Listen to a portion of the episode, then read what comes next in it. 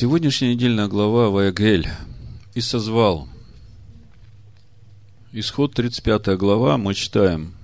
И собрал Моисей все общество сынов Израилевых и сказал им, вот что заповедал Господь делать. Шесть дней делайте дела, один седьмой должен быть у вас святым, суббота покоя. Всякий, кто будет делать в нее дело, предан будет смерти. Не зажигайте огня во всех жилищах ваших в день субботы. В прошлый раз мы говорили о том, что заповедь Шаббата, она была седьмым обращением среди повелений о строительстве Скинии. В сегодняшней недельной главе эта тема опять возобновляется, и Моисей говорит, что даже строительство самой Скинии не должно быть оправданием делать какие-то дела в субботу. И мудрецы э, все это вместе складывая, говорят, вот видите, этим самым повелением Бог показывает, что вся цель сооружения скинии – это суббота. И сама скиния должна привести к шабату. Это цель Всевышнего, цель всего устроения человека. И Моисей говорит дальше. «И сказал Моисей, 4 стих, всему обществу сынов Израилевых, вот что заповедал Господь, сделайте от себя приношение Господу. И вот тут вот э, начинается то самое важное, о чем я сегодня хочу говорить.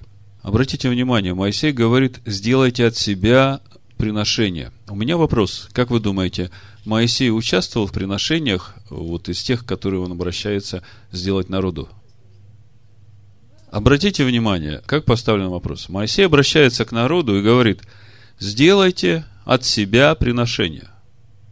Значит, чтобы вас долго не мучить, я вам скажу, что Моисей не участвовал в этих приношениях. И вот тогда вопрос, а почему Моисей не участвовал в этих приношениях, а все остальные участвовали в этих приношениях? Вот если вы сможете ответить на этот вопрос, тогда вам станет ясно вообще, зачем дана скиния, зачем даны законы всесожжения жертв, зачем даны вообще все эти законы богослужения в этой скинии, которая по образу и почему Моисей во всем этом не участвует? Можете сразу мне ответить на этот вопрос. Так, Моисей за всех молится и является ходатаем. Еще какие? Во! Он единственный, кто не поклонился золотому тельцу. Значит, почему же Моисей не участвует в этих приношениях в строительстве скинии по образу? Помните, мы в прошлый раз говорили о том, разговоре Моисея с Богом, когда Моисей говорит, открой мне путь твой, дабы мне познать тебя и обресть благоволение в очах твоих.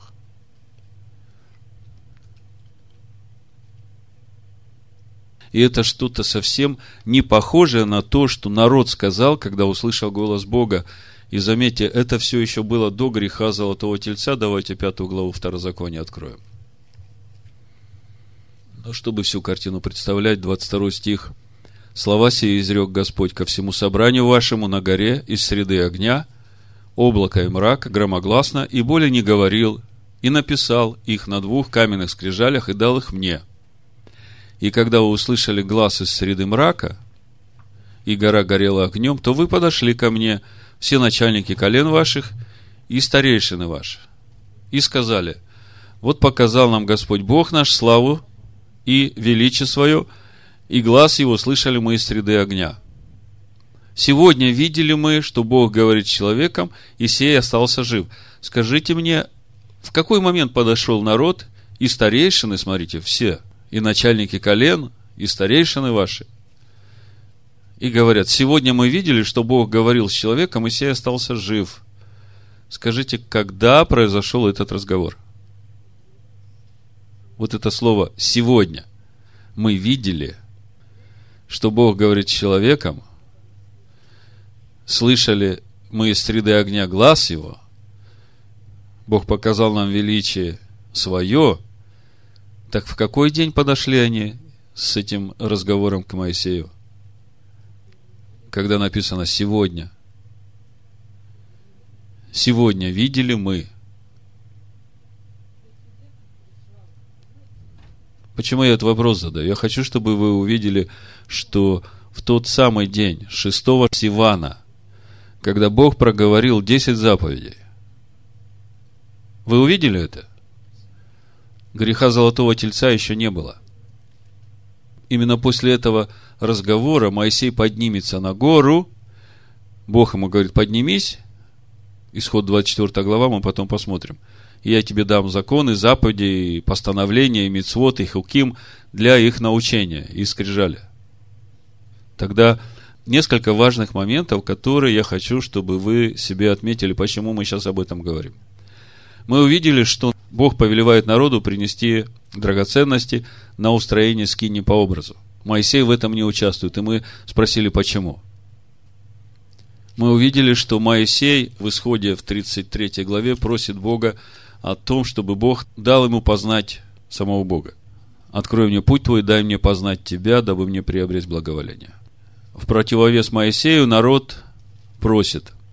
Сегодня мы видели, что Бог говорит человеком, Моисей остается жив, но теперь для чего нам умирать?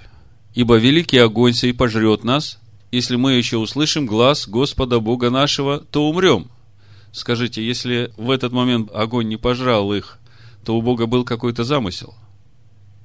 И вместе с тем суть этого огня мы уже говорили. Моисей поднимается в этот огонь, 40 дней там пребывает, возвращается с Моисеем, ничего не происходит. Моисей дает народу закон, и мы говорили, что закон стоит одесную ковчега. И чтобы увидеть суть этого закона и суть этого огня, э, мы видим, что во Второзаконии в 33 главе написано, Бог воссиял от Харива, идет к нам с тьмами святых, одесную его огонь закона. И также в 109-м псалме мы читаем, Давид пишет, сказал Адонай господину моему, сиди одесную меня. Значит, одесную его закон Бога, одесную его сидит э, Машех, одесную ковчега закон Моисея. Моисей входит в этот огонь, с ним ничего не случается, народ боится этого огня и говорит, зачем нам умирать? Ибо великий огонь сей пожрет нас, если мы еще услышим глаз Господа Бога нашего, то умрем. Ибо если какая плоть, которая слышала бы глаз Бога живого, говорящего среды огня, как мы, и осталась жива. Вот здесь решается тут главный вопрос, каким путем пойдет народ. Или народ пойдет путем внутреннего делания, когда он будет слушать, как Бог будет говорить изнутри, и сжигать то, что горит в огне закона. Умирать для себя, чтобы жить для Бога. Бог именно такой предлагал вариант всему народу. И когда они подошли к горе, в 19 главе Исход мы читали, Бог говорит, если вы будете слушать голос мой, Бог не говорит, если вы будете слушать голос Моисея и делать то, что он говорит. Бог говорит, если вы будете слушать голос мой и делать все, что я говорю, то будете народом святым. То есть я хочу, чтобы вы увидели, что до этого момента у Бога все еще было в силе предложение идти путем внутреннего делания, путем совершения народа. Вы помните, задача Моисея была привести народ к горе, на встречу со Всевышним. Изначально, помните, как Бог посылал, и он говорит, вот те свидетельства, что мы встретимся здесь, на этой горе, с вышедшими из Египта. И ты будешь знать, что я тебя послал. То есть, Моисей выполняет эту задачу. И подразумевалось, что с этого момента Машех поведет народ путем внутреннего делания. Потому что, когда в исходе в 33 главе мы читаем, вы успеваете за мной? Здесь не закрывайте второзаконие. Когда мы в исходе в 33 главе читаем 14 стих, «И сказал Господь, сам я пойду и введу тебя в покой», на самом деле написано «лицо мое пойдет и введет тебя в покой». Это и есть Машиах. Если вы откроете второе послание Коринфянам, вы увидите, как это лицо нас ведет. Четвертая глава, шестого стиха. «Потому что Бог, повелевший из тьмы воссеять свету, озарил наши сердца – дабы просветить нас познанием славы Божией в лице Ишуа Амашеха. Бог просвещает человека познанием славы Божией. Помните, Моисей тут же просит, покажи мне славу Твою. Да? И вот оно, вот здесь весь этот процесс. Бог просвещает человека познанием славы Божией в лице Ишуа Машеха. Почему в лице, почему не сам? Потому что если сам, то действительно все сгорят. А почему в лице Ишуа Машеха? Потому что в нем мы искуплены, в нем мы сокрыты на время возрастания. Потому что он его заклал еще до сотворения мира, помните? Дабы просветить нас познанием славы Божией в лице Ишуа Амашеха. Но сокровища сие мы носим в глиняных сосудах, даже вся преизбыточная сила была приписана Богу, а не нам. Вот он суть этого процесса. Познание славы Божией через познание лица Его. И когда Моисей просит, дай мне познать путь твой, дабы я познал тебя, Господь говорит, Адонай говорит, лицо мое введет тебя в покой. Почему я так на все это упираю? Откроем Иеремию, седьмую главу, и там мы увидим, что с самого начала, когда Бог вывел свой народ из Египта, у него не было намерения о создании вот этого служения, принесения животных в жертву. У него не было намерения вести народ вот этим путем строительства скинии по образу. Скажите, Авраам, когда шел путем Господним, у него была скиния? Он приносил жертвы за грех. Откроем Иеремию, 7 главу, 22 стих написано. «Ибо отцам вашим я не говорил, и не давал им заповеди в тот день, в который я вывел их из земли египетской, о всесожжении и жертве». Видите, да? Другими словами, когда Бог вывел народ из Египта – у него не было намерения вести народ вот этим путем строительства скинии по образу. У него было намерение сразу вести народ путем внутреннего делания, путем устроения скинии истины. Потому что каждый человек внутри себя скиния. Но такую заповедь дал им, слушайте гласа моего, и я буду вашим Богом, а вы будете моим народом и ходите по всякому пути, который я заповедую вам, чтобы вам было хорошо. Единственное, что требовалось от народа, быть послушным голосу и ходить тем путем, который Бог заповедал. И когда они подошли к Хариву, народ всем сердцем говорит, да, будем слушать, будем делать, будем делать, будем слушать. Ну, как апостол Павел говорит, по внутреннему человеку хочу делать, а по внешнему человеку силы не нахожу это делать. То же самое произошло и с народом. И вот когда народ, мы читаем в пятой главе э, Второзакония, подходит и говорит, мы возвращаемся во Второзаконие, пятую главу. Но теперь для чего нам умирать? 25 стих. Ибо великий огонь сей пожрет нас. Если мы еще услышим глаз Господа Бога нашего, то умрем. Ибо если какая плоть, которая слышала бы глаз Бога живого, говорящего среды огня, как мы, осталась жива. Послушайте, они заботятся о своей плоти. И совсем не думают о том, что эта плоть всего лишь место, в котором живет душа, которое нужно пройти этот путь очищения для того, чтобы стать местом, где будет обитать Всевышний. А этот путь именно через то, чтобы душа умерла для себя, чтобы жить для Бога. Помните, Иешуа говорит в Матвея в 10 главе, «Сберегший душу свою потеряет ее, а потерявший душу свою ради меня сбережет ее». Это и есть суть процесса служения во внутренней скине. И вот 27 стих, что предлагает народ. «Приступи ты и слушай все, что скажет тебе Господь Бог наш, и пересказывай нам все, что будет говорить тебе Господь Бог наш, и мы будем слушать и исполнять». Смотрите, вот это такая э, фишка, которая переключает путь с внутреннего делания на внешнее служение. То есть, что народ предлагает? Народ говорит, Моисей, ты иди в этот огонь, ты слушай, что Бог будет говорить, и пересказывай все нам. А мы будем делать все, что Бог скажет. Вот тут вот и все начинается.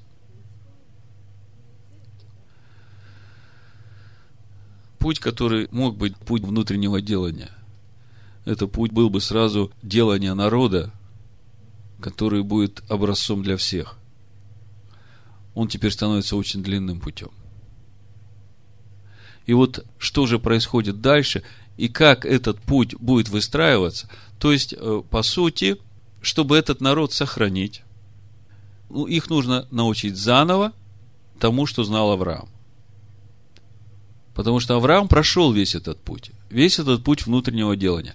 И обрезание он получил уже как печать на ту праведность, которую он прошел в процессе этого внутреннего делания. Помните 24 глава книги Бытия, когда Бог говорит за то, что Авраам был послушен голосу моему и исполнял все заповеди мои. Помните, да? И законы, и уставы. Бытие 26 глава, 4-5 стих. Бог говорит Исааку – умножу потомство твое, как звезды небесные, и дам потомству твоему все земли сии, благословятся в семени твоим все народы земные, за то, что Авраам послушался гласа моего и соблюдал, что мною заповедано было соблюдать повеления мои, уставы мои и законы мои. И когда Бог заключал с Авраамом завет о Машиахе, 17 глава Бытия, помните, когда Бог говорит, все, вот, вот этот путь я запечатлеваю, и это будет путем, которым будут проходить все, которые от твоего семени, и через этот путь я буду делать людей, подобных тебе, Авраам. Это мой завет. Ты же ходи непорочно передо мной. Вот это и есть завет о Машехе, если коротко. Так вот, народ подходит и говорит, ты, Моисей, нам говори, а мы будем делать Потому что в духе мы не хотим расти, мы готовы по плоти вот быть послушными тому, что Бог будет говорить. Чувствуете, да? Акцент какой. А Бог говорит, 28 стих, Господь услышал слова ваши, как вы разговаривали со мной, и сказал мне Господь, слышал я слова народа сего, которые они говорили тебе. Все, что не говорили они, хорошо. То есть Бог принимает вот это предложение народа и говорит, если бы сердце их было у них таково, чтобы бояться меня и соблюдать все заповеди мои во все дни, дабы хорошо было им и сынам их вовек. Пойди скажи им, возвратитесь в шатры свои. Вот это самое печальное, что произошло в тот день, когда Бог проговорил десять заповедей. А ты здесь останься со мною, я изреку тебе все заповеди и постановления и законы, которым ты должен научить их, чтобы они поступали так на той земле, которую я отдаю им во владение. Если бы народ не подошел и не стал просить, то народу не пришлось бы строить скинию по образу. Почему я так уверенно говорю об этом? Потому что я вижу, что Авраам прошел этот путь устроения внутренней скинии, делания внутренней скинии. Авраам достиг по внутреннему человеку такого уровня праведности, что Бог поставил печать на нем и сказал, вот подобных Аврааму я буду делать всех на земле. И вот э, эти потомки Авраама, которые 70 человек от Авраама вошли в Египет, когда народ согрешил, и Моисей поднялся к Богу просить о прощении за золотого тельца, Рамбам пишет, что одним из э, пунктов, который Моисей выставил перед Богом, он говорит – как же так ты хочешь убить этот народ, если ты сам его отправил в Египет? И они там дошли до такого уровня духовного падения только потому, что ты отправил их в Египет. И вот теперь у Бога альтернатива.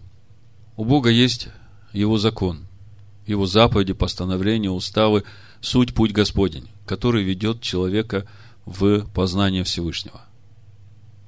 И у Бога есть народ, о котором он клялся Аврааму, Исааку и Якову, что вот ради тебя, Авраам, я вот этих потомков всех твоих благословлю. И что мы сейчас имеем? Моисей поднимается на гору, и Бог дает ему учение. И в этом учении он рассказывает о служении священников. И в этом учении он уже дает заповедь о всесожжении и жертве –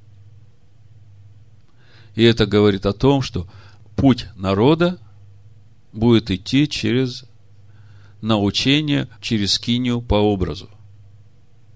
И эта суть будет где-то водитель вот этого народа. Он будет вести этот народ до того момента, когда придет Машех уже ко всем. Помните Иешуа, я долго не мог понять суть этих слов. Я столько раз собирался вас под крыльями своими приютить. Я все время думал, как это столько раз? Ведь у Бога было это время уже прихода Машеха изначально предназначено. Я не мог понять, как это так? Ишо говорит, что он уже много раз хотел ввести в покой свой народ. Вот теперь мне становится понятно, что имеет в виду Ишо, когда это говорит. Бог с самого начала хотел создать народ, духовный народ, который будет священниками для всех народов. Народ оказался на таком уровне низком духовности, что его нужно было заново учить всем Божьим законам, всему пути Господню. И поэтому Бог решает учить народ через Моисея. И вот когда народ говорит, пусть Бог с нами не говорит, Бог говорит, хорошо, Моисей, ну, что делать? Будем учить, будем идти длинным путем. И вот пока вот это все решается, происходит грех Золотого Тельца, и тут совсем трагедия. Народ разрушает завет, который заключил с Богом. То есть, разбитые скрижали и желание Бога уничтожить этот народ, они говорят о том, что взаимоотношения разорваны. И мы в прошлый раз говорили, что вот Моисей здесь поднимается на гору, и начинается служение ходатая. Ходатая Нового Завета, потому что того Завета уже нет. И в этом контексте, э, вы знаете, я посмотрел сегодня еще раз вот это начало ходатайства, это будет э, исход 32 глава, я посмотрел, что написано в оригинале, и я был очень и обрадован, и удивлен, и восхищен тому, что здесь написано. Исход 32.30 у нас написано, на другой день сказал Моисей народу, вы сделали великий грех, и так я взойду к Господу, не заглажу ли греха вашего. Это в синодальном переводе написано. в Торе Санчина перевод немного другой. И вот когда я читал вот этот перевод Торы Санчина, меня вдруг э, это заинтересовало, я решил посмотреть, что же на самом деле написано в иврите. В Торе написано, может быть, искуплю я грех ваш. Моисей говорит, взойду к Богу, может быть, я искуплю грех ваш. И уже в контексте этого становится понятным вот эта жертва Моисея, когда он говорит, ну, если ты хочешь этот народ уничтожить, то тогда и меня сотри из книги. То есть Моисей ставит на чашу весов свою эту жизнь и жизнь в будущем мире, отдавая ее во искупление своего народа. Понимаете, как бы у Бога не было альтернативы, потому что он хотел от Моисея произвести народ – а если Моисей говорит, что вычеркивай меня из своей книги, тогда народ он готов уничтожить, а от Моисея не будет кого производить, потому что Моисей будет, как будто он и не рождался, если он вычеркнут будет из своей книги. И вот, когда я смотрю в оригинале, что написано, может быть, искуплю я грех ваш, написано улай акапра, то есть капара, это как раз искупительная жертва. То есть Моисей действительно говорит – может быть, э, я искуплю, а дальше написано Б ад. Внутри ад айн далит – это суть свидетель. Еще есть другое значение – это вечность. Айн далит. То есть, по сути, Моисей говорит, может быть, искуплю я вас в вечности или искуплю я вас в свидетеле – и через это тогда уже как-то все гораздо шире раскрывается.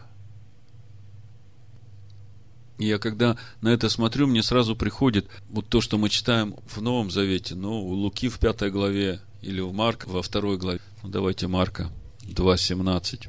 Иешуа тут обедает у Левия. Книжники фарисеи увидели, что он ест с грешниками и мытарями и пьет. Говорят, почему он ест и пьет с мытарями и грешниками, 16 стих Марка, 2 глава. 17 стих. Услышав все, Иешуа говорит им, Нездоровые имеют нужду во враче, но больные. Я пришел призвать не праведников, но грешников к покаянию. И вот в этом контексте служения Иешуа я пришел призвать не праведников, но грешников к покаянию.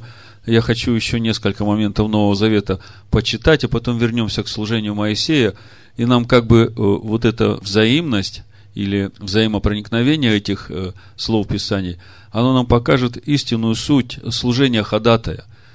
Сегодняшняя тема у нас продолжение ходатая Нового Завета, суть служения ходатая Нового Завета. Так вот, в чем же эта суть? Смотрите, во-первых, он пришел призвать не праведников, но грешников к покаянию. А если мы посмотрим Марка тут же в первой главе, суть самого служения Ишуа, 15 стих, ну, с 14. «После же того, как предан был Иоанн, пришел Ишуа в Галилею, проповедуя Евангелие Царствия Божия». Заметьте, Ишуа уже при жизни своей буквально только начал свое служение, когда ему исполнилось 30 лет, когда он получил крещение через Иоанна. На него сошел Дух Божий в виде голубя. Он тут же начинает свое служение, и суть его служения – проповедь Евангелия Царствия Божьего. Тогда в чем же суть этого Евангелия? Почему я спрашиваю? Ну, я знаю, что вы-то уже удостоверены в этом. Но сегодня проповедь Евангелия очень упрощенно принимается. Веруй в то, что Иисус умер за твои грехи, и ты уже спасен. Но здесь, когда Ишуа проповедует Евангелие Царствия Божия, он еще не умер за грехи. И он здесь ни слова не говорит о том, что он умрет за грехи тех, кому он проповедует. Он просто идет проповедовать Евангелие Царствия Божия. И когда мы смотрим на горную проповедь в Евангелии от Матвея, мы видим, что суть проповеди Евангелия – это проповедь законов Бога, причем на уровне понимания значительно более глубоком, духовном, чем просто чтение по букве этого закона. Так вот, суть Евангелия, чтобы вы увидели, вот у Марка здесь видно хорошо, суть Евангелия – это проповедь законов Бога, проповедь пути Господня, идя которым народ может избегнуть ада и жизни в озере Огненном. И дальше говорит, и говоря, исполнилось время, приблизилось Царствие Божие, покайтесь и веруйте в Евангелие. Видите, служение Ишуа начинается с проповеди Евангелия Царствия Божия, и суть этой проповеди – проповедь законов Бога, проповедь пути, по которому человек должен идти, познавая волю Всевышнего. Но этот путь начинается с покаяния с покаяния, то есть человек должен увидеть этот путь и раскаяться перед Богом, что он шел неправильным путем. И верить в Евангелие, то есть верить в этот путь. Почему я так сейчас акцентирую на понимании вот того, э, зачем пришел Ишуа? Послушайте. В прошлый раз мы уже говорили о том, что Моисей поднимается на гору для того, чтобы получить новые скрижали – то есть обновить завет.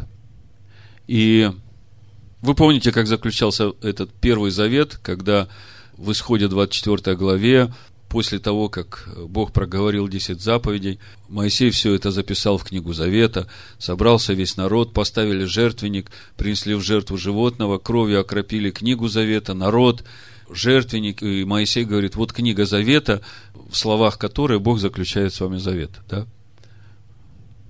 То есть, это было такое общественное мероприятие. Много народу, все участвуют, все свидетели. Да? А обратите внимание на то, как заключается Новый Завет. Как обновляется этот завет, ну, в случае с Моисеем, и тогда мы поймем, как же это будет в случае с Иешуа работать. Моисей поднимается на гору один. Моисей 40 дней говорит с Богом. И в конце Бог говорит, я заключаю, давайте сейчас посмотрим 34 главу, и это то, о чем я вначале говорил. очень опасно петь э, сладкие песни там, где надо просто бить э, в барабаны и трубить в шафар. Исход 34 глава, 10 стих. Я это вам читаю для того, чтобы вы поняли, вот то, что здесь Ешива Марка 1 главе проповедует, покайтесь и веруйте в Евангелие, и суть этого Евангелия, закон Всевышнего, да, когда Ишуа исполнит все это служение проповеди Евангелия, он же, умерев за грехи всех, тоже поднимется туда, один на один со Всевышним, и будет ходатайствовать перед Всевышним за вот этих грешников, мытарей. И если мы посмотрим Лука 24, 47, давайте сразу все это свяжем, потому что я потом уже не вернусь сюда. То есть, проповедано быть во имя Его покаянию, прощению грехов во всех народах, начиная с Иерусалима. То есть, он становится ходатаем не только за сынов Иакова, да, он становится ходатаем за все народы, за грешников во всех народах, да. Но что же на все это говорит Бог Моисею? Моисей поднимается на гору, и мы говорим, что аналогия полная. Ишуа поднимается один – ученикам говорит, вы сейчас не можете пойти туда, куда я пойду. И он садится одесную Бога, доколе все враги его будут положены под ноги его. И он ходатай Нового Завета. Прошлый шаббат мы читали Евреям 9.15 дабы вследствие смерти его, бывшей для искупления от преступлений, сделанных в Первом Завете, призванные к вечному наследию, получили обетованное. Заметьте, он искупает грехи, сделанные в Первом Завете, и ходатайствует перед Всевышним, дабы те, за которых он ходатайствует, получили это вечное наследие, это обетованное. Так вот, Бог на это отвечает. Исход 34.10. И сказал Господь, вот я заключаю завет у нас стоит двоеточие, синодальный перевод читаю. Перед всем народом твоим сделаю чудеса, каких не было по всей земле и ни у каких народов, и увидит весь народ, среди которого ты находишься, дело Господа, ибо страшно будет то, что я сделаю для тебя. Довольно-таки непонятное содержание завета. Как бы туманное такое место, которое нуждается в очень глубоком изучении – когда я начал смотреть, что же написано в оригинале, самое это печальное, вот я беру Тору Санчина, да, с комментариями Санчина. В Торе вообще написано, 10 стих, «И сказал Бог, вот я заключаю с вами союз, на глазах у всего народа твоего совершу чудеса, которых еще не было на земле, ни для одного из народов, и увидит весь народ, который тебя окружает, сколь грозно деяние Бога, которое я совершу для тебя». Комментарий такой. Всевышний в ответ на просьбу Маше возвращает свое присутствие. На глазах у всего народа твоего будет творить чудеса, помогая народу достичь цели. Вот такой комментарий. И перевод такой очень ободряющий, типа того, что как бы все закончено, все восстанавливается, все будет так же, как было до этого.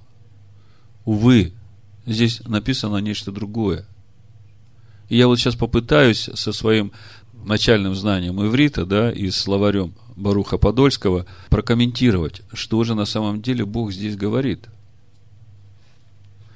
Значит, э, Ваямер и сказал, Хине, вот, Анахи, я, карет. Слово карет, оно, мы уже как-то с вами говорили, оно само по себе означает отсекать, отрезать, отделять. И Бог говорит, вот я отделяю брит, завет. То есть, карет брит – это заключение завета, но в своем содержании оно уже несет отсечение всего лишнего. И смотрите, как дальше идет. Дальше у нас написано пред всем народом, как бы перед всем народом. В оригинале стоит слово негет. И когда я начал смотреть суть слова негет, у него есть несколько значений. Быть противоположным, противоречить, сопротивление, против.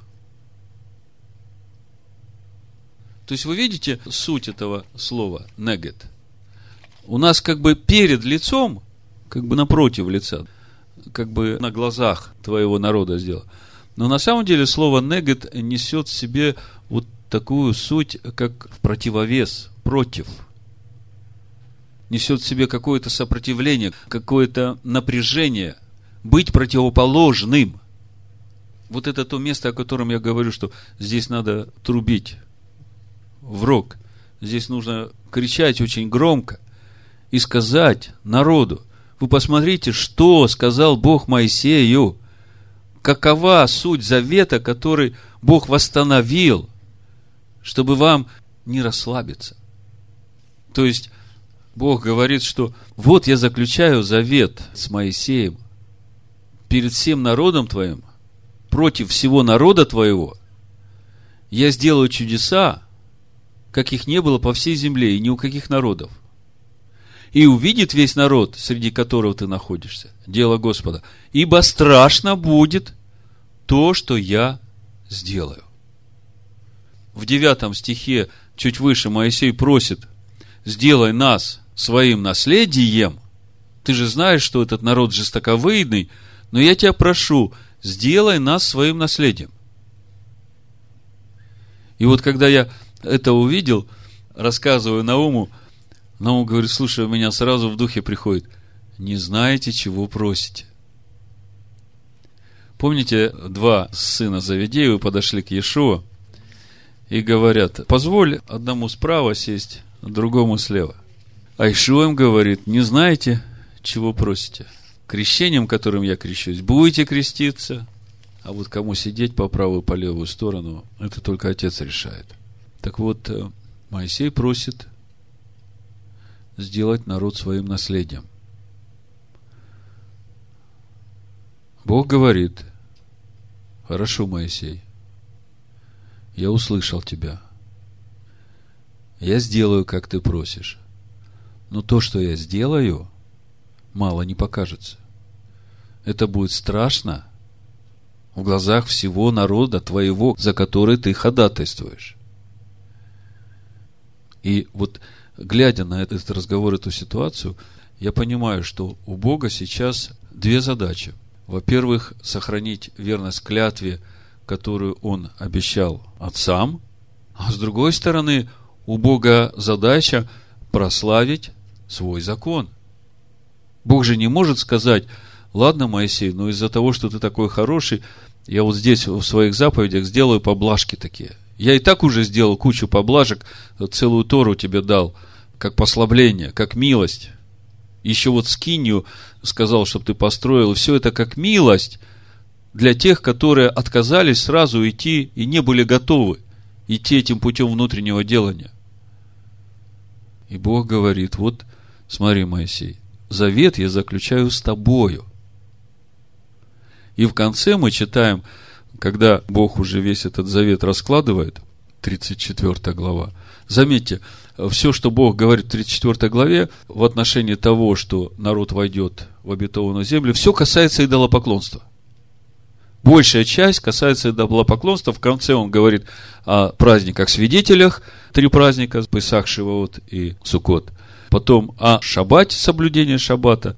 А большая часть предостережений именно против идолопоклонства, чтобы, когда войдет в землю, не сближался там с идолопоклонниками, чтобы, не дай Бог, не участвовать в жертвоприношениях. Потому что, ну, Бог видит эту проблему. Из-за этой проблемы был разрушен этот Первый Завет.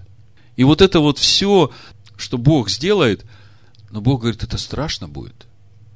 И когда я читаю Исаию 42 главу, раньше, когда я читал, я понимал только часть из того, что написано здесь. Ну, можно читать всю 42 главу, но я пока с 18 по 25 стих прочитаю. Сначала прочитаю, потом прокомментирую. Слушайте глухие смотрите слепые, чтобы видеть. Кто так слеп, как раб мой, и глух, как вестник мой, мною посланный? Кто так слеп, как возлюбленный, так слеп, как раб Господа? Ты видел многое, но не замечал. Уши были открыты, но не слышал. Господу угодно было ради правды своей возвеличить и прославить закон. Но этот народ разоренный, разграбленный, все они связаны в подземельях и скрыты в темницах, сделались добычей, и нет избавителя, ограблены, и никто не говорит «отдай назад». 34.10. Моисей, я заключаю с тобой завет. Но все, что я сделаю, это страшно будет перед вот твоим народом, за который ты ходатайствуешь. И вот когда я читаю эти строки, я понимаю, что когда Бог говорил, Он, он об этом говорил. Сделались добычей, нет избавителя, ограблены, и никто не говорит «отдай назад». И, как вы видите, все это только потому, чтобы прославить закон. Кто из вас преклонил к этому ухо, вникнул и выслушал это для будущего?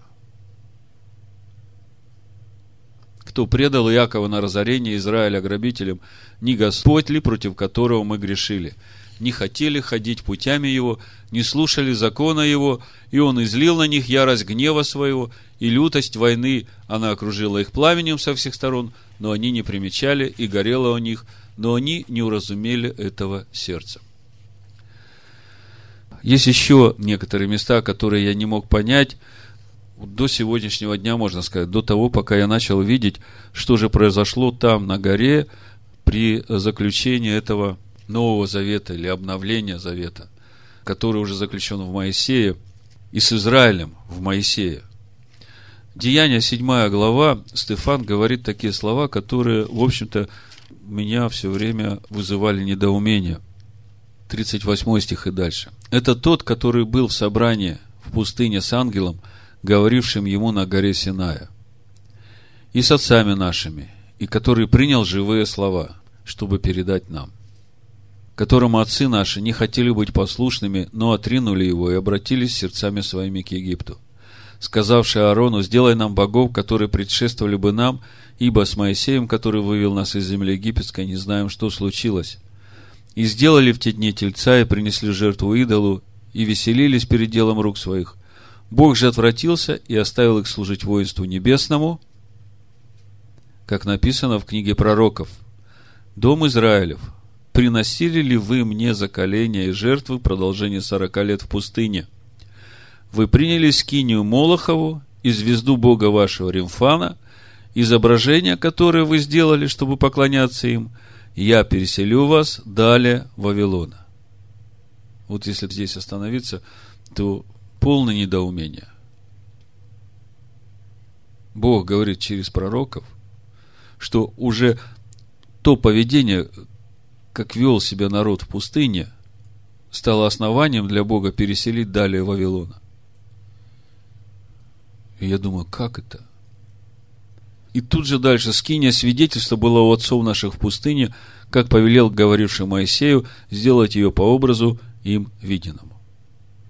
Значит, Одни служили в скине свидетельства, а другие при этом же приняли скинию Молохову и звезду Бога Римфана. Как это можно быть одновременно? Что, две скинии было? Нет.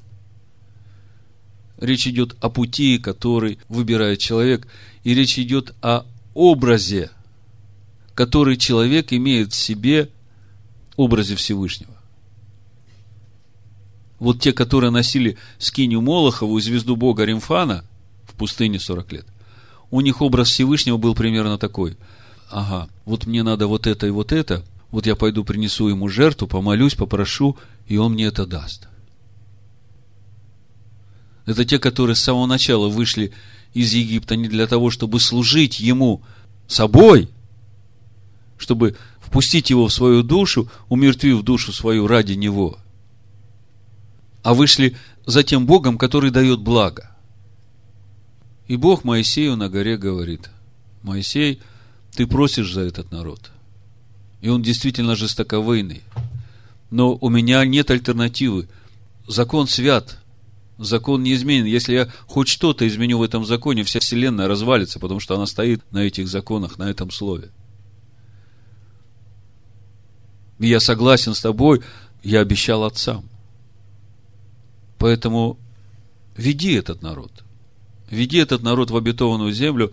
Хорошо бы, чтобы они боялись меня исполняли закон мой, чтобы им было хорошо во всякое время.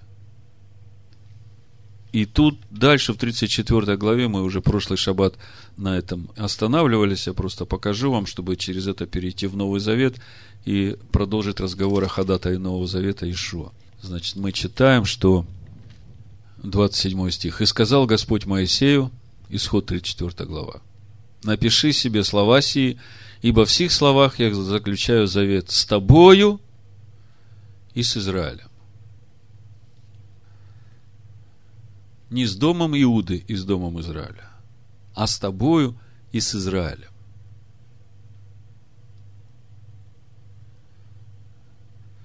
Не с тобою и с сынами Якова, а с тобою и с Израилем. И когда Моисей ходатайствовал перед Богом, помните, он так очень убедительно попросил Всевышнего, он говорит, я прошу тебя во имя Авраама, Исаака и Израиля. Помните, да? Это 32 глава, 13 стих. Исход. Моисей говорит, вспомни Авраама, Исаака и Израиля, рабов твоих.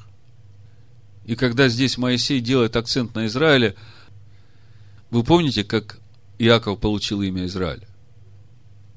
Он всю ночь боролся с Богом и на утро получил имя Израиль. То есть, по сути, Израиль это тот, который проходит через тьму, борясь с самим собой для того, чтобы умертвить себя ради закона Всевышнего в себе. Как апостол Петр говорит, вникать в Писание, пока утренняя звезда Ишуа Машех не взойдет в сердцах ваших. Так вот, Бог говорит, я заключаю завет с тобой и с Израилем. И вот то страшное, что Бог сделает против этого народа, не перед лицом, а против этого народа, это то, что Он обрежет этот народ от всего лишнего, оставит только Израиль. А кто не согласен с этим, те не попадут. Поэтому вот, когда я читаю комментарии мудрецов на вот это место Писания, как будто бы здесь ничего не произошло, и как будто нет этих акцентов, я говорю, Алекс, неужели мудрецы не видят? Он говорит, знаешь, как бы народу об этом говорить, как бы и, ну, зачем расстраивать? Они же стараются. Я думаю, что Тору нельзя разделять Хотя Павел тоже говорит, Коринфянам, 6 стих 2 глава, но мудрость же мы проповедуем между совершенными. Ну, тут имеется в виду в оригинале к тем, которые уже повзрослели. Мудрость не века сего и не властей века сего, но проповедуем премудрость Божию, тайную, сокровенную, которую предназначил Бог прежде веков к славе нашей, которой никто из властей века сего не познал, ибо если бы познали, то не распяли бы Господа славы. То есть, э, может быть, мудрецы и правы в какой-то степени, что для начинающих об этом проповедовать еще рано, их надо учить началом. Но для повзрослевших вот это место, оно э, как бы однозначно говорит, что Бог обновил завет. По сути, этот разговор происходит там, на горе. Свидетелей нет. Есть только Моисей и Бог. И Бог говорит Моисею, вот, Моисей, вот тебе новые скрижали, вот записывай завет, иди. И когда он ему говорит все, что нужно делать в обетованной в земле, он опять обращается к Моисею, хотя мы знаем, что Моисей не войдет в обетованную землю. Вы обратили внимание, как там глаголы стоят в этой 34 главе, когда идет продолжение этого завета? Бог все время обращается к Моисею, как будто бы Моисей сам войдет в обетованную землю. Как будто бы Моисей сам там будет следить за тем, будут брать жены или не будут. То есть, все обращения идут в единственном числе. Все глаголы стоят в единственном числе как бы Бог обращается к самому Моисею лично. Вот смотрите, 11 стих. Сохрани то, что повелеваю тебе ныне. Сохрани то, что повелеваю тебе ныне. Единственное число. Вот я изгоняю от лица твоего, Амареев, Хананеев. То есть речь идет о Моисее. Дальше, 12 стих. Смотри, не вступай в союз с жителями земли той, в которую ты войдешь. Опять к Моисею. Дальше. Ты не должен поклоняться Богу иному. Не вступай в союз с жителями той земли. Не берись дочерей. Не делай себе богов литых. И все время в единственном числе обращение идет к Моисею. Почему? Хороший вопрос. Потому что отныне Бог имеет дела только с Моисеем и с теми, которые останутся в Моисее и войдут в обетованную землю и будут продолжателями, носителями веры Моисея. И вот в этом вся суть вот этого заключительного слова. В сих словах я заключаю завет с тобою, Моисей, и с Израилем. А ты этот народ веди. Веди этот народ. И вот против них я сделаю перед их лицом, против них, в сопротивлении. Сделаю вот все страшное. Вот я когда обо всем этом думаю и возвращаюсь к этому решению Бога – Хорошо, Моисей, все, что они говорили, хорошо. Вот если бы народ тогда сказал, да, мы готовы умирать для себя, чтобы жить для Бога. Да, мы готовы познавать так же путь Господень, как ты, Моисей, чтобы познавать Всевышнего. Мне кажется, совсем по-другому бы сложилась судьба Израиля. Но Бог верен своим обещаниям. Но у Бога задача прославить свой закон – в глазах всех народов, потому что Он хочет, чтобы все народы вошли в это спасение. А как можно предложить другим народам ну, что-то как авторитет, которое вообще не заслуживает авторитета даже в глазах его народа? Понимаете, о чем я говорю? И поэтому, вот то, что мы читали у Исаия 42 главе, поэтому этот народ и разбросан везде, и Бог возвеличил и прославил свой закон – и только для того, чтобы народы посмотрели и сказали, да, действительно, имеет смысл быть послушным этому закону, потому что если ты будешь непослушен, то если он со своим народом такое сделал, то что же нас ожидает, которые вообще далеки от его народа? У него по отношению к своему народу обязательства есть, он отцам обещал. А что же тогда нам ожидать? И вот через это мы приходим сейчас к ходатаю Нового Завета, к Иешуа. Давайте откроем Иоанна, 15 главу, я буду на этом заканчивать. Вы сегодня будете слушать кассеты, которые я вам записал, и вы удивительным образом соедините в себе и начало служения Иешуа, и конец его служения, и вот со всем тем, что я вам говорил, вам достаточно ясно будет, чего же ожидает Бог от нас, с которыми Он заключил Новый Завет в Иешуа. Вы можете вслушаться в это? Скажите, Бог заключил с каждым из нас Новый Завет? Или Бог заключил Новый Завет с Иешуа?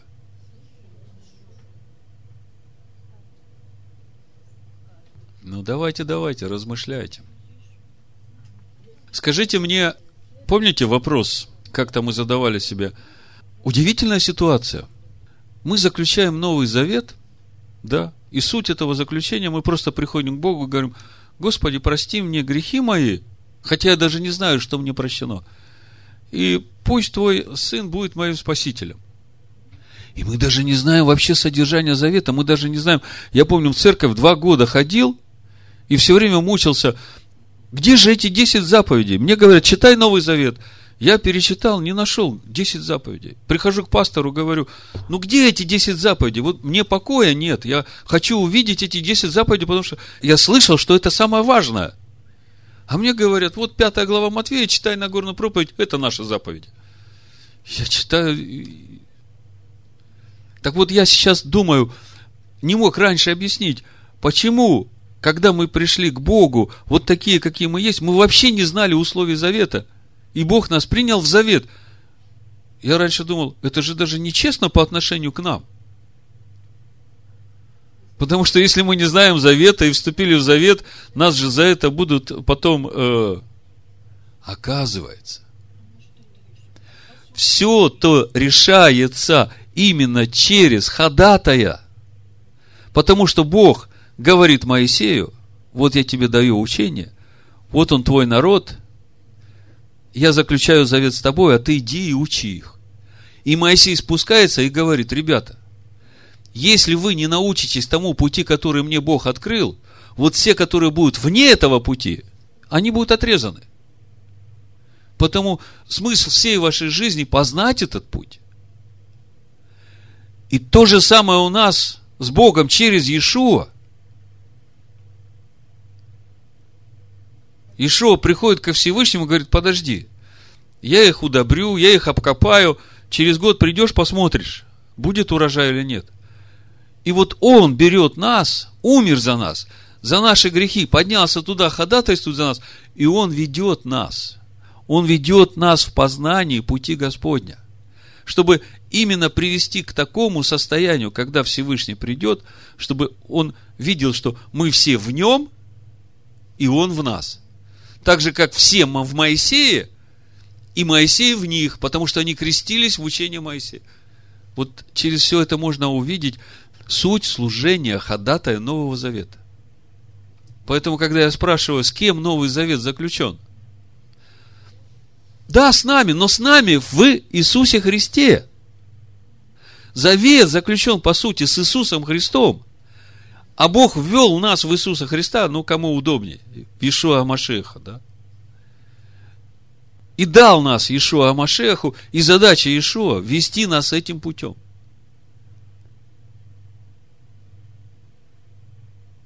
Но выбор остается за человеком. Один может идти этим путем познания, лица его, да, вот Бог же сказал Моисею, лицо мое введет тебя в покой. И то же самое у нас лицо Всевышнего ведет нас в покой. Более того, Он умер за наши грехи, и благодаря этому ну, нас не бьют за то, что мы еще поступаем против завета. Хотя мы постоянно поступаем против завета. Даже если поговорить о соблюдении шаббата. И нас за это не убивают, хотя за нарушение шаббата смерть мы только что считали. А потому что Бог взращивает нас в нем – так вот, давайте Иоанна 15 главу откроем. Ишуа говорит, 4 стих. «Прибудьте во мне, и я в вас.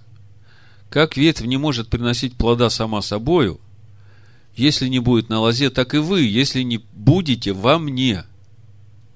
Я есть лоза, вы ветви. Кто пребывает во мне, и я в нем, тот приносит много плода, ибо без меня не можете делать ничего кто не прибудет во мне, извергнется вон, как ветвь и засохнет. А такие ветви собирают и бросают в огонь, и они сгорают. Смотрите, какое условие. Нам постоянно надо пребывать в нем, а ему в нас. И что значит пребывать в нем? Во-первых, он Иешуа. Он наше искупление, он наша жертва. Значит, постоянно надо верить в то, что Он умер за все мои грехи. А во-вторых, а может быть и в первых, Он о Машиях. Он Слово Бога. И пребывать в нем, это значит и мысли твои, и дела рук твоих, и то, куда ты ходишь, все это должно оставаться в пределах Слова Божьего. Мы вчера с детьми разбирали значимость премудрости. я говорю, вот вы видите, спасается человек премудростью. А с чего начинается премудрость? Кто мне скажет? Кто сказал Дэв Бейба? Я, молодец. Премудрость начинается со страха Господня. Начало. А что такое страх Господень? Скажите мне послушание Слову Божьему, то есть пребывание в воле Всевышнего. И если ты будешь пребывать в воле Всевышнего, ты уже начнешь становиться по чуть-чуть мудрым. Начнешь наполняться его премудростью, которая спасет тебя. Поэтому, когда ты колеблешься, до какой степени исполнять тебе шаббат, то подумай, мудрый ли ты? Или глупец? Когда ты даже такой вопрос себе задаешь, я уж не говорю о том, ай, тут супернета рядом, такой дешевый магазин. Второй раз ехать сюда никогда не доберусь. Забегу сейчас там, куплю себе, что надо. Такой классный дешевый магазин.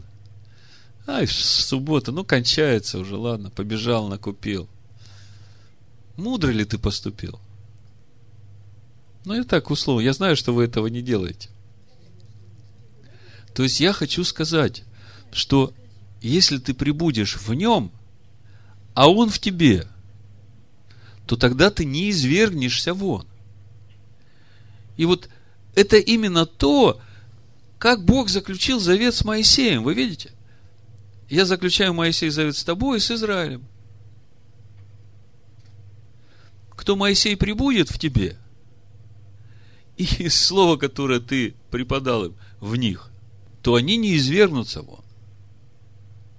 И я вам вначале говорил, что как я собирал эту кассету, надо было вложить еще что-нибудь туда, и мне пришла мысль, что надо вложить именно проповедь главы Шмот.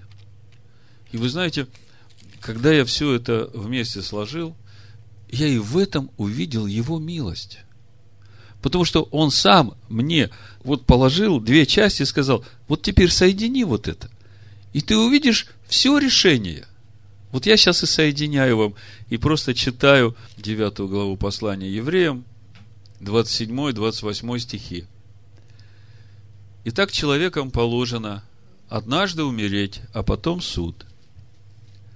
Так и Христос, Машех, однажды принесший себя в жертву, чтобы подъять грехи многих, во второй раз явится не для очищения греха, а для ожидающих его во спасение. Скажите мне, кто будут эти ожидающие его во спасение?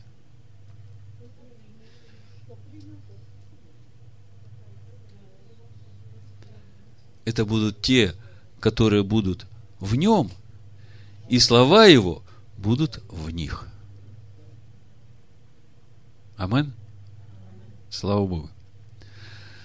И теперь вы ясно представляете, с кем заключен Новый Завет – и что вообще должно произойти за это время, пока ходатай ходатайствует. Потому что когда он уже придет, время ходатайства закончится.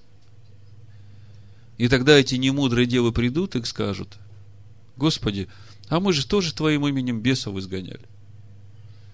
А он скажет, а я вас ни в себе не видел, ни себя у вас не вижу. Кто вы такие вообще? Поэтому не спорьте со словом. Все, что говорит слово, оно во благо нам. И если шаббат, то посвятите его своей семье. Детям, внукам, мужьям, женам, послужите им. Побудьте с ними, поговорите с ними. Аллилуйя, слава тебе, Господь. Спасибо тебе за ходатая, которого ты даровал нам. Спасибо тебе за этот новый завет, который заключил с нами в Сыне Своем, по которому ты обещал записать закон свой на сердцах наших, на внутренностях наших. Ты сказал, что все будут знать меня, и никто больше не будет учить друг друга. Познайте Господа. В такое благословенное время мы живем. Мы все имеем знание Тебя, личное знание. И Ты дал нам начаток Духа для того, чтобы вести нас и устроять это служение в скине истинной, скине, которой Ты сделал нас. Спасибо Тебе, Отец. На Тебя уповаем. Без Тебя ничего не можем. В имени Ишуа Мессии да будет слава и хвала Тебе. Амин. Я Тебе помогаю, я Тебе помогаю, говорит Твое Слово – Природа родная, Мое сердце желает Быть послушным тебе, Чтобы увидеть тебя наяву не во сне. Мое сердце желает быть послушным тебе, чтобы увидеть тебя наяву не во сне. Научи, научи, научи меня любить, научи, научи, научи завет хранить, научи, научи от небесной красоты, научи, научи, научи любить, как ты, научи, научи, научи меня любить, научи, научи, научи завет хранить, научи, научи от небесной красоты, научи, научи, научи любить, как ты. Я тебе помогаю, я тебе помогаю, говорит твое слово, природа родная, говорит мне твой голос прямо в сердце мое. Боже, дай мне услышать еще слово Твое. Говорит мне Твой голос прямо в сердце мое. Боже, дай мне услышать еще слово Твое. Научи, научи, научи меня любить, научи, научи, научи завет хранить, научи, научи от небесной красоты, научи, научи, научи любить, как ты, научи, научи, научи меня любить, научи, научи, научи завет хранить, научи, научи от небесной красоты, научи, научи, научи любить, как ты, как елей драгоценный, голос твой для меня. Собираю богатство я для светлого дня. Все страдания, невзгоды, это путь мой к тебе. Не боюсь ни погоды, ведь живешь ты во мне. Все страдания, невзгоды, это путь мой к тебе. Не боюсь ни погоды, ведь живешь ты во мне.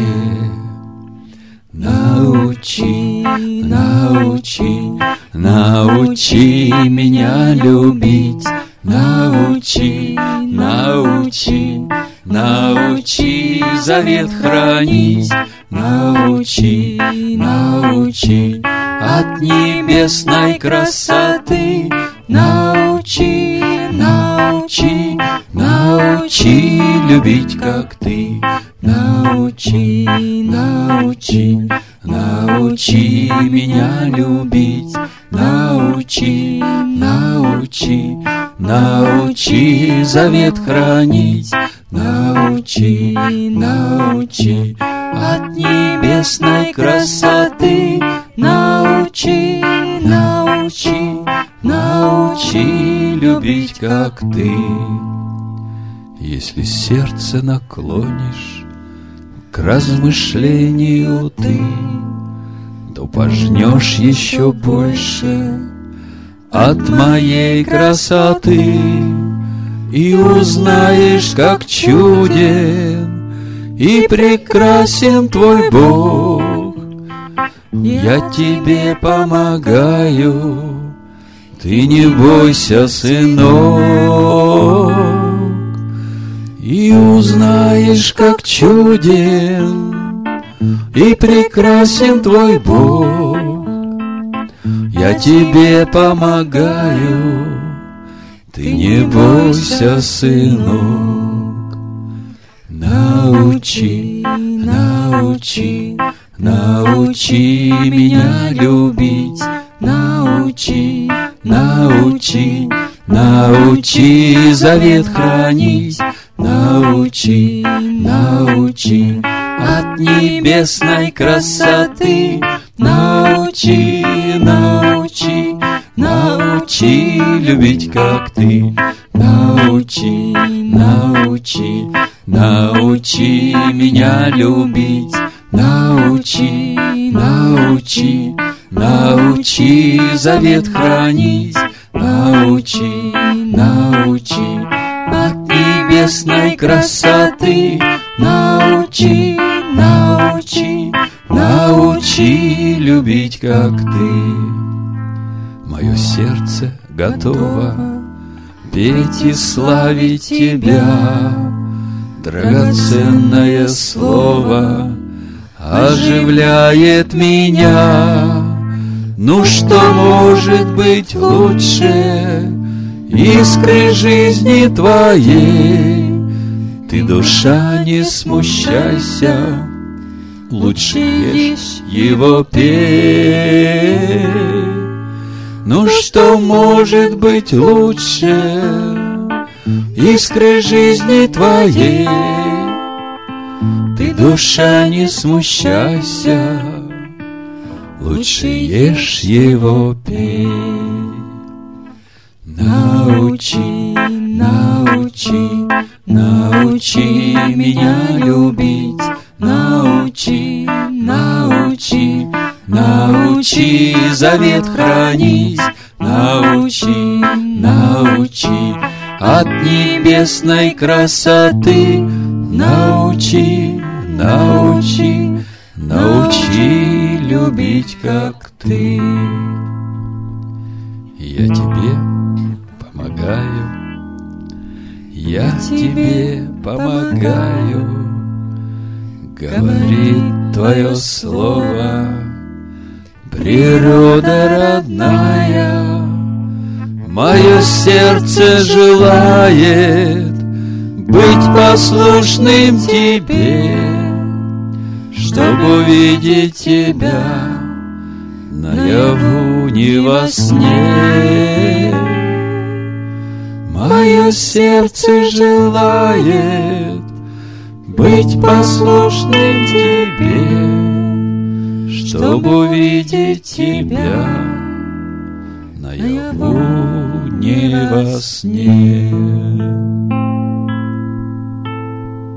Амен. Амен. Амен. Амен. Амен. Амен. Амен. Амен.